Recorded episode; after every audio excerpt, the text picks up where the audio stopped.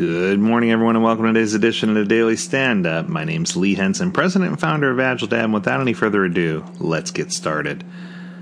Today, we're going to focus, as we have for the rest of the week, on the ability to be a better Scrum Master. And we're focused on the role of the Scrum Master and the tools that a Scrum Master can use to be successful. And today, I wanted to focus on the three questions. Now, anytime I say the three questions, people automatically gravitate to the Daily Stand-Up. Those are not the three questions that I'm talking about. The three questions that I want to talk about today are the three questions that every Scrum Master or coach should have in their arsenal to help engage with team members on the ground. These three questions are going to help you build relationships. They're going to help you encourage and support others and uplift them. They're going to help you really be in tune and in line with the needs of the people inside of your organization. I call this the Scrum Master Survey. And while I want to make sure that I'm careful here, I don't want these to be contrived. I don't want this to be a planned meeting. I don't want you to schedule something on a calendar at 8:30 a.m. on Wednesday where you're going to meet with Bobby and discuss these questions. You know, that's not how this is intended to be. This is intended to be, let's walk by Joanne's desk and say, hey, Joanne, you got a moment? Let's go outside. You know, let's get Lakeisha and, you know, go to the lunchroom with her or to a meeting room with her and just kind of sit and talk. It's not intended to be a planned, well thought out, well designed, scheduled meeting with specific topics in an agenda. This is one of those rare times where I say, just grab somebody and go for a walk outside. Go grab a soda, go grab a bottle of water, just go for a walk, just get away and figure out, you know, what the answer to one of these three questions are. And I want to make sure I encourage, just because there are three questions doesn't mean you should make a list of all three and ask everyone there, you know, what are the answers to all three of those questions. What I'm trying to say is that you should ask one of these questions and record the answer for that individual mentally so that you can understand them better and build better relationships. So the first of the three questions is a pretty funny one. If you had a wonderful weekend, an amazing weekend, and on Monday morning you heard the alarm go off, what is the one thing that excites you the most about going to work? What is the one thing that you love to do at your job? Now, whether going to work means driving to a physical office or just heading to your open office area in your home that's been converted that way due to COVID, neither is a wrong answer. You know, what drives you? What do you love about what you do? What's the one thing that just motivates you and excites you every morning when you wake up? What's the one thing about your job that you can say, I love my job because of X? What's the one thing that you love to do that you would never want taken off your plate? The thing that motivates you to be a better person, uplifts you, and helps you in turn uplift others. The second question is even more interesting. If you had a weekend that went your way, but then the alarm went off on Monday morning, what is the one thing about your job that makes you wish you had an eternal snooze button? Now, I know what you're thinking. That's, you know, kind of awful to think, but what makes you wish that you could press the button and nuke your job, that you'd never have to go back there again? What is the one thing you dread the most, the one thing that you dislike the most about what you do? What is the one topic or the one thing that you hate, you loathe having to go and take care of? That you're just, and I realize hate's a strong word, but what's that one thing that really just should be a criminal activity and the people who force you to do it should be arrested? What is the one thing that if we could, you know, take that away and lift it off your plate, the world would be a much better place? What is the one thing that makes you feel like there's so much more to what you do and that no one understands? What is the one thing that really just makes you crazy to the teeth to know that, you know, you have to go in and do these things? And how can we help you address it, right? So these are great questions, the first two, because they help you assess where a person is on that specific day.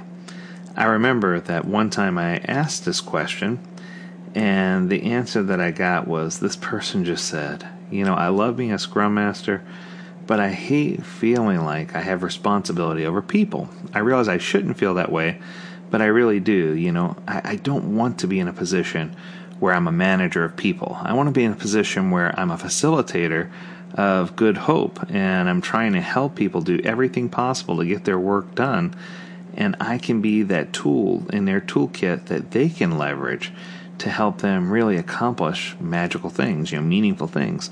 And I just thought to myself, wow, that's so powerful. And later that afternoon, I walked into a meeting, and they said, we think Jerome is doing a fantastic job, and we want to promote him to, take over as manager over 7 teams. And I realized I did a she-he thing there, but the point is, there's no way that person would ever want that or desire that in a bazillion years.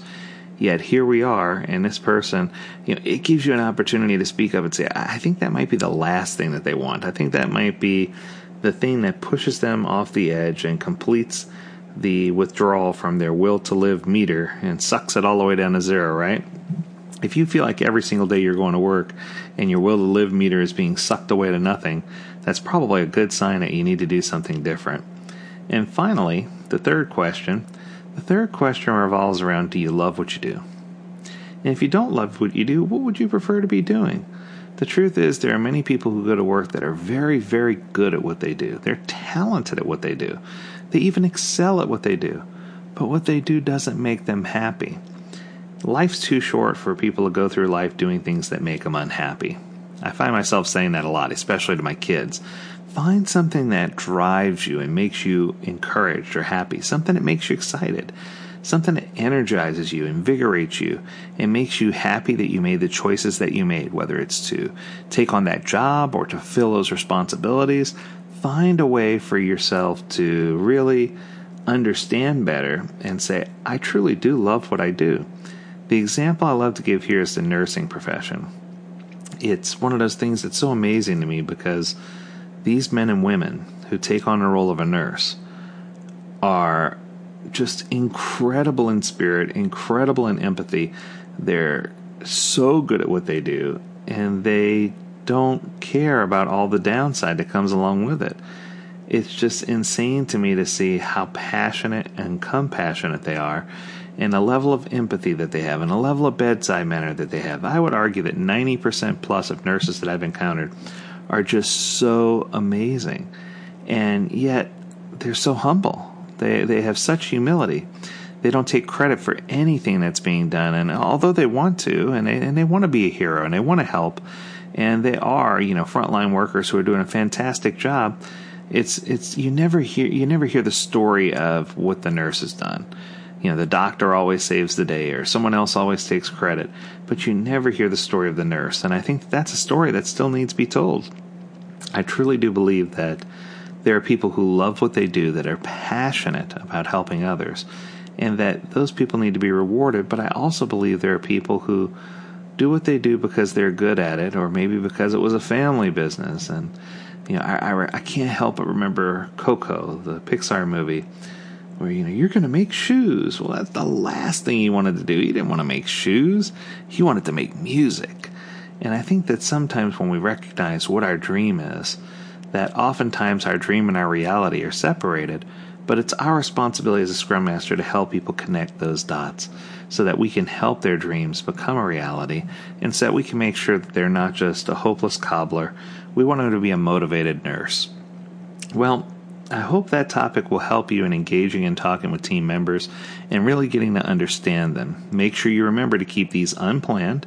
Make sure you make them impromptu, and don't ask all 3 questions at once, and don't write down the answers on a piece of paper. Just ask one of the questions. Walk casually. Learn about your teams. They'll be impressed that you took the time to learn about them, and you'll be impressed with the things that you learned.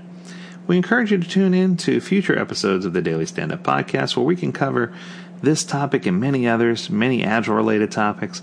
Remember, every Friday we try to dive off a little bit from the Agile-related topic, but still keep it something that's uplifting and inspirational.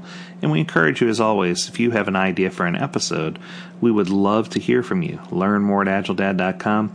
We are planning on doing, hopefully, a whole slate of episodes that are based on your request next week. So we encourage you and look forward to your emails. On behalf of the team at AgileDad, as always, we encourage you to stay healthy, stay well, and stay agile. Until next time, my friends, take care, and we'll see you again soon.